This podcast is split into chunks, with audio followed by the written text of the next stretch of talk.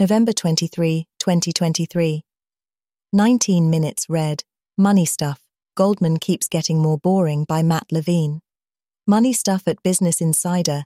Bethany McLean writes about an unusual problem that afflicts her and me and a handful of other journalists, which is D. Goldman at Business Insider. Bethany McLean writes about an unusual problem that afflicts her and me and a handful of other journalists, which is disclosure that we used to work at Goldman Sachs Group Inc. And now we write about finance and we try to be fair and thoughtful, but we still have some rooting interest in Goldman's mystique. Like, 1. If Goldman does awesome, brilliant things, then we look smarter and more awesome by virtue of our association with Goldman. 2. If Goldman does evil, clever things, then that's pretty good too. Like, 1. Everyone we meet is like, oh, you must be evil and clever, and I will definitely take that. 1. Also, though, as a journalist, I get a certain advantage from that. Everything I write about Goldman is extra interesting if I am, or might be, or could be interpreted as being, exposing Goldman's evil secrets. I wrote earlier this year about Goldman getting in trouble with regulators for cleverly hosing some customers on some swaps trades. Embarrassing for Goldman, but fun for me. I do not want to be too generous about Goldman's cleverness, I wrote, or too ungenerous about its sharp elbows, but just if you think that you're pulling a fast one on Goldman Sachs, you might be right, but maybe double check to be sure. That is a humble brag, I think, or an evil but clever brag. Goldman's cleverness and its sharp elbows reflect well on its alumni. 3. If Goldman does dumb tawdry things, that doesn't help us at all. McLean writes, As the years passed, my short stint at Goldman continued to give me a sneaky sense of pride. I say sneaky because after the global financial crisis of 2008, criticism of the bank, some of it even written by me, mounted dramatically, culminat, being in Matt Taibbi's famous piece likening the firm to a vampire squid. But here's the thing. The criticism always contained a trace of awe. There was a mystique to Goldman. It was cool and competent, even when it lost hundreds of millions on a trading bet gone awry or intentionally screwed its own clients. Well, that had a certain swagger to it, and now she is worried that Goldman has lost that mystique and swagger. Now it is run by a former DJ whose partners and predecessor are constantly sniping at him. And its big strategic move in recent years has been to expand into consumer banking, which is just less cool than high stakes mergers and billion dollar trading. Back in 2021, I wrote sort of wishfully about how Sure, sure, it looked like they were just opening credit cards and savings accounts for retail customers. But maybe it was all an elaborate misdirection. You could have two basic views of Goldman Sachs Group Inc.'s Marcus consumer banking product. One is that it represents Goldman's move into boring consumer banking. The other is that it is a trick, and Goldman is going to lure consumers and then use their money to do horrifying structured products. Disclosure I used to work at Goldman, structuring horrifying products, I kid, they were fine, fine-ish, and part of me is always rooting for the trick answer. It would give me immense pleasure to report to you that Goldman was selling synthetic tranches of its Apple branded credit card debt to unsuspecting German regional banks, and then also betting against those tranches, etc., etc., etc. You know all the tricks by now, but no, no trick. They were just doing consumer banking. Also, it didn't work. Goldman lost money and has now retreated from that strategy. McLean only after Goldman's fledgling retail business had lost $3.8 billion did Chief Executive Officer and ex DJ David Solomon finally agree to shut it down. The episode was a shocking failure on the part of a firm whose people pride themselves on being the smartest and whose core business is telling other businesses how to be smart. People always said, You guys are greedy, a former partner told me, but they never thought we were incompetent. Anyway, McLean's piece is much broader. It is about the decline in Goldman's swagger and the causes for it. We have talked around here about how Goldman was, not all that long ago, a private partnership, one whose managing partner was more of a first among equals than a real chief executive officer. Even after Goldman did its initial public offering in 1999, it maintained a partner title. Its CEOs all grew up in the partnership, and they still treated their partners like partners. David Solomon, the first Goldman CEO who was not a pre IPO partner, and the first Goldman CEO who was also a DJ, has changed that. McLean. Solomon, for his part, says he was told in no uncertain terms that broad change was needed. I had a board who gave me a very, very clear message that they wanted the firm to operate more like a public company with a mandate to perform for shareholders, he says. That required transforming the culture of Goldman in ways that felt to some partners like Solomon was adding insult on top of the injury to their paychecks. David has really tried to corporatize the firm, says one partner. It's a big firm now, he feels, and it needs to have more of a corporate structure and less of a partnership structure. The old Goldman had a handful of businesses, fiefdoms really, that invested the firm's own money in everything from real estate to Thai baht but that often placed Goldman at odds with the interests of those whose assets it managed. When the firm found a good investment, did it seize the opportunity for itself or give it to its clients? What's more, the amount of capital the Federal Reserve began to require Goldman to hold to offset any losses in its deals made the returns negligible, and shareholders didn't like the unpredictability of the earnings. So Solomon sold off the firm's own investments some $60 billion in total, and focused on managing money on behalf of outside investors, from high net worth individuals to pension funds. The move sparked a lot of internal disruption and dissent. Not many would have had the guts to do it, says Horwitz, Blankfein's former chief of staff, because senior people, they liked their businesses and they had great track records. Another former senior executive recalled that Blankfein recognized the need for Solomon's move. He's probably doing the right thing, Blankfein told the executive at the time, but it's not the stuff I could have done. Blankfein, the executive adds, was too culturally embedded in the place to kill the fiefdoms that his friends had spent their careers building. If you are a Goldman shareholder or board member, you might worry about a CEO who is too culturally embedded in the place. He might prioritize the culture or his buddies' careers over shareholder returns. On the other hand, if you're a Goldman partner who has been there for 20 years, you might be offended by the idea of a CEO who is not too culturally embedded. If you like the culture, there's no such thing as too culturally embedded. The other thing to notice in that block quote is what Solomon is trying to do. Get rid of Goldman's own investments and reshape Goldman as basically an alternative asset manager. Some of that is obviously driven by post crisis regulation you're not supposed to do tons of prop investing anymore, but some of it is also driven by the cultural shift in Wall Street more broadly. It used to be that the best thing to do was work at an investment bank, and Goldman was the best investment bank. But now the best thing to do is to work at a private equity firm, though the big private equity firms have diversified far enough that they are now more accurately called asset managers or investment firms. McLean, in 2013, a few years after. Goldman became a traditional bank instead of an investment house, I found myself at a reunion for former analysts, standing with two men who had been in my class. One worked at KKR, the other worked at Goldman. Where would you rather be now? The KKR guy asked with a laugh. At a heavily regulated bank like Goldman? Or at a private equity firm where you can do anything you'd like and make multiples more money? The answer is obviously KKR. And so Solomon's move, besides the consumer banking, oops, is to make Goldman more like KKR, to focus on asset management. On the other hand, it's not obvious that that works. The strategic shift, necessary though it was, came at an unnecessarily steep price. During Solomon's tenure, more than 200 partners, including over 60 from asset management, have left Goldman, a significant talent drain at a time when it's trying to compete with private equity firms that have a big head start in building relationships with large institutional investors. Goldman's asset management clients, a former partner told Insider, are frustrated with having the churn. I've heard rumblings that the turmoil isn't over, and these days, rumblings seem to have an uncomfortable way of becoming fact.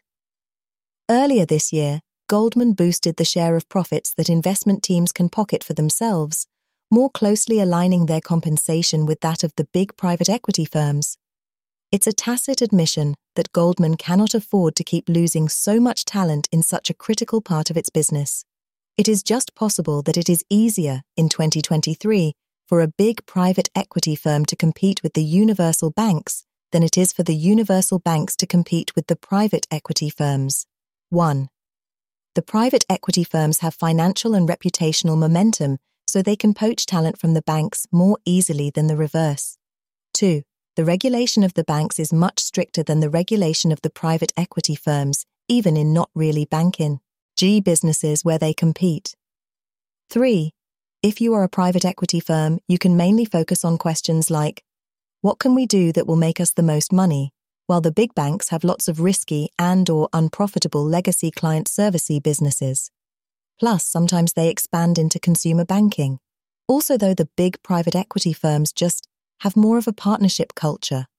Just in the simple literal sense that the big private equity firms typically have a complex corporate structure in which they manage funds for clients and they charge fees for that management, and a set portion of the fees goes to a partnership entity where they are shared by employees rather than the shareholders. They have retained their pre IPO practices of making a lot of money, divvying it up among themselves, and then letting the shareholders have what's left.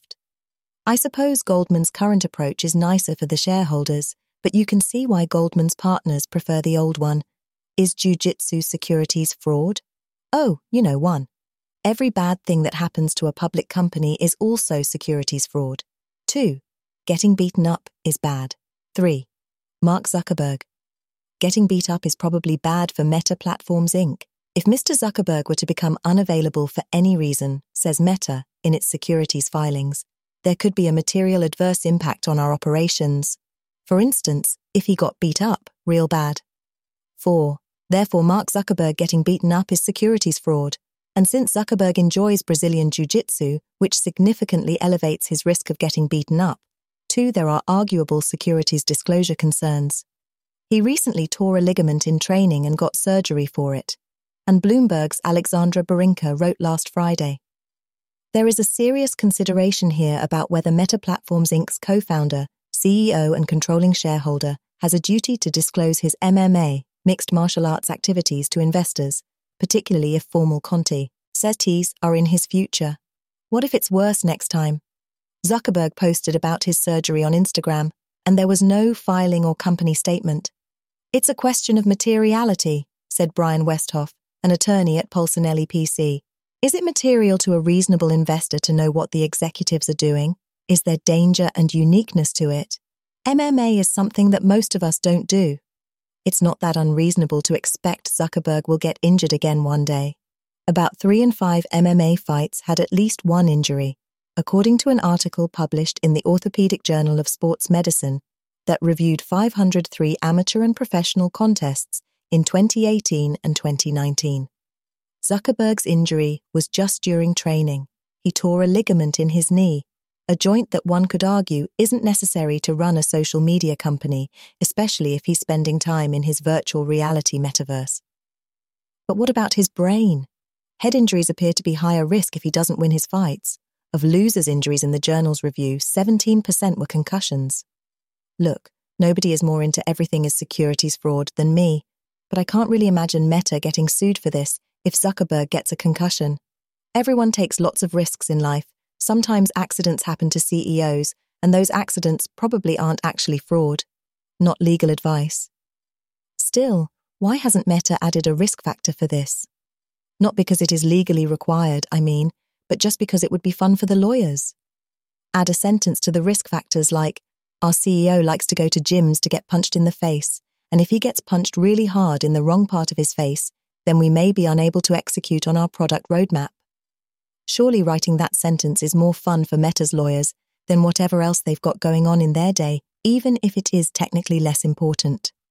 The corollary to everything is securities fraud is that everything is also insider trading, and there are three obvious applications here. What if you show up at a Brazilian Jiu Jitsu tournament to find that you are fighting Mark Zuckerberg? If you knock him out, can you run to your Robinhood account and short Metastock before the ambulance gets there? Can you short the stock before the match if you just know that you're huge and will knock him out? Do you then fight dirty? Brazilian Jiu Jitsu tournaments now have a unique ability to create material non public information about Metastock. What if someone uses it? Mortgage mark to market. At the Wall Street Journal, James Mackintosh has a fun column about the fact that a lot of US homeowners, threed, are sitting on big mark to market gains on their home mortgages. If you borrowed $500,000 to buy a house at 3% interest for 30 years, and then mortgage rates went up to 8%, that mortgage is now arguably worth just $287,000. 4. Your debt went from $500,000 to $287,000, so your net worth increased by $223,000. Mackintosh writes Apply the logic used in the market, and there's been a transfer of well over $1 trillion in wealth from banks and bondholders to borrowers as rates have soared, a gain in wealth widely ignored by the beneficiaries. In a world without financial frictions, the average borrower would see that they were tens of thousands of dollars richer as a result. Those who secured a sub 3% rate for the full 30 years on an average size mortgage are more than $100,000 better off. The problem, in the real world, the wealth gain doesn't show up anywhere. That's already changed the behavior of homeowners who cling to homes they would otherwise sell in order to keep the mortgage. It also means it makes sense to keep both debt and savings for financial, not just tax reasons, because the savings earn more than you pay on the mortgage. As a former financial engineer, I find this situation a bit offensive. There's $1 trillion of newly created, well transferred value, and nobody can do anything about it. Why isn't someone building a product? We talked a while back about assumable mortgages, which are one way to unlock this value, but which are not broadly available. But really, the tempting product is 1. You have a $500,000 mortgage that is now worth $287,000. 2. You go to your bank and say, I'll give you $300,000 for it. 3. The bank is like, fine, okay, that works. The bank is better off. It gets $300,000 for an asset worth $287,000. Are you better off? Well, you have paid $300,000 to extinguish a $500,000 debt, so you've saved a lot of money over the life of the loan. Five, though, on an after tax time value of money basis, it's not clear that you're better off. You could have put the $300,000 in a savings account, earning 4.5%, etc. The main benefit for you is if you want to move. Normally, if you want to move, you have to pay off the mortgage on your old house by paying the full $500,000. And then, unless you can pay cash, you have to get a new mortgage on your new house, and that mortgage will cost 8% or whatever. That's why homeowners cling to homes they would otherwise sell in order to keep the mortgage. Moving would require paying off the old 3% mortgage and taking out a new 8% one. That would be a lot more palatable if you could pay off the old 3% mortgage at a huge discount reflecting its market value. If, effectively, you could pay it off at an 8% yield. Obviously, this product does not exist much for several extremely good reasons. 1. Your bank probably doesn't actually own your mortgage. It probably sliced it into mortgage backed securities and sold them to investors, so there's no one who owns your whole mortgage and can negotiate with you, even if it were in their best interest to do so. 2. Even if your bank does own your mortgage, there's a decent chance that it accounts for it on a held to maturity basis, meaning that, while the bank knows the mortgage is only worth $287,000, it reflects it on its balance sheet at $500,000. Here is a Business Insider stow. Write about how US banks are sitting on an estimated $650 billion in unrealized losses on their bond holdings. Selling it to you for $300,000 would be an economic profit for the bank, but an accounting loss. And the bank cares a lot about accounting. It's really important for the bank to be solvent on an accounting basis, and it will turn down economically profitable trades to stay that way. 3. It would be bad for the banking mortgage system if this were a thing. The way US mortgages mostly work is that you borrow at a fixed rate for 30 years, but you can prepay at any time, and most people do because they move. Unless you actually stay in a house for 30 years, you will end up paying off your mortgage early. So, in this example, your bank knows that you will probably move eventually, so they'll get their $500,000 back before the 30 years are up. So, taking just $300,000 now is a bad trade. I'll pay you $300,000 now for this mortgage so I can move, you say to the bank. And if you say no, then I will just stay here and pay my mortgage for 30 years and you'll be worse off. But the bank knows you are bluffing, so they say no, and you move anyway in two years, and they get their $500,000 back. Still, if you could build a product like this, 6, it's like a trillion dollar market. Get on that. Sentiment analysis. We talked yesterday about how investors are increasingly employing robots to analyze corporate executives' tone of voice on earnings calls. But meanwhile, corporate executives are analyzing analysts' tone of voice on earnings calls, and it is making them sad. Bloomberg's Red Brown reports, good quarter, congratulations, and similar plaudits are drying up on quarterly earnings calls for S&P 500 companies, setting up 2023 for the biggest such annual decline since the Great Recession. The drop is even more pronounced when compared with the pandemic era, running 35% below the average pace in the previous three years. The slump in congratulatory remarks me, I point to increasingly concerned investors heading into 2024 as the risk of inflation remains sticky, potentially putting more pressure on policymakers. And senior executives do care whether or not Wall Street research firms pat them on the back. 100%, we take notice of it said Gina Mastantuono, Chief Financial Officer of ServiceNow Inc. We are very mindful of feedback, she said. Santa Clara based software provider ServiceNow has received over 150 plaudits over the last five years, the most among members of the S&P 500. Though the amount of kudos it received this quarter fell to 7 from 12 a year ago. There is a chart counting good quarter, great quarter, congrats, and congratulations by quarter back through 2019. I wonder if anyone trades on this as a signal, not like for the stock, but for macro trading. Is a downturn in great quarter guys a leading indicator of recession? Of recovery? Anyway, I wrote yesterday that the obvious solution for conference calls is for investors and analysts to use robots to ask the questions and for companies to use robots to answer them. That probably solves this problem. Maybe the analyst robots would not say great quarter guys, but the executive robots would not be offended. Things happen how Wall Street makes millions selling car loans. Customers can't repay. Can Barclays move beyond scandal and stagnation? Bankers brace for smaller bonuses with no relief seen next year. Texas battles Wall Street in threat to state's muni market. ICBC flies top executives to US in race to contain hack fallout. Hacking gang behind attack on largest global lender says it got ransom payment. Super multi-manager hedge funds are losing some of their superness. Investors return to AT1 bonds as UBS's sale inspires confidence. Almost no Russian oil is sold below $60 cap, say Western officials. With interest rates above 9%, small businesses slam the brakes. Elon Musk and Jane Fraser among CEOs wooing Xi Jinping. Pfizer and Merck accounted for half of the reduction in fourth quarter earnings estimates between October 1st and early November. John Schmidtlein, Google's main litigator, visibly cringed when Murphy said the number. The Department of Buildings has determined that Ray Dalio, the billionaire founder of Bridgewater, the world's biggest hedge fund firm, has constructed an illegal penthouse addition. If you'd like to get money stuff in handy email form, right in your inbox, please subscribe at this link, or you can subscribe to Money Stuff and other great Bloomberg newsletters here. Thanks. Also, I get some unearned moral bump for leaving. You were at an evil place, but you left, so you must be less evil than the rest of them. 2. JD Daniels has an essay on learning Brazilian Jiu Jitsu that begins like this, slightly edited for family friendliness. A couple of years ago, I joined one of those clubs where they teach you how to knock the stuffing out of other people.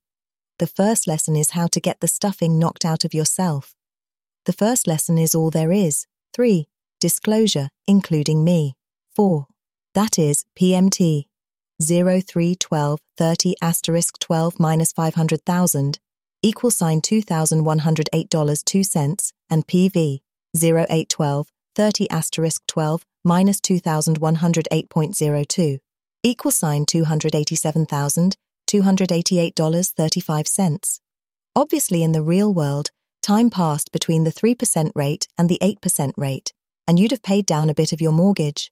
Also, more importantly, this sort of present value math over the life of the loan is not how people actually think about mortgages, because statistically, the average life of a 30 year mortgage is much less than 30 years.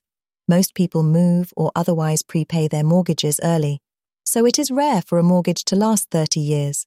So its actual sensitivity to interest rates is less than this math would suggest.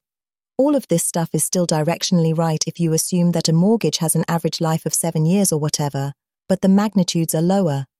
5 death, you've saved $200,000 of principal, $500,000 minus $300,000, plus something like $259,000 of interest versus paying for all 30 years. 6. Defeasance, like you put $300,000 into treasury strips today that will come due in time to make all of the remaining mortgage payments for 30 years. This has various problems, the main one being that you can't move. You generally get to pay off the mortgage over 30 years only if you stay in the house. Otherwise, you have to prepay it in full. Follow us. Get the newsletter. Like getting this newsletter, subscribe to Bloomberg.com for unlimited access to trusted, data driven journalism and subscriber only insights. Before it's here, it's on the Bloomberg terminal. Find out more about how the terminal delivers information and analysis that financial professionals can't find anywhere else. Learn more. Want to sponsor this newsletter? Get in touch here. You received this message because you are subscribed to Bloomberg's Money Stuff newsletter. Unsubscribe vertical bar Bloomberg.com vertical bar contact us vertical bar Bloomberg LP 731 Lexington, New York, New York 10022 Money Stuff. Goldman keeps getting more boring.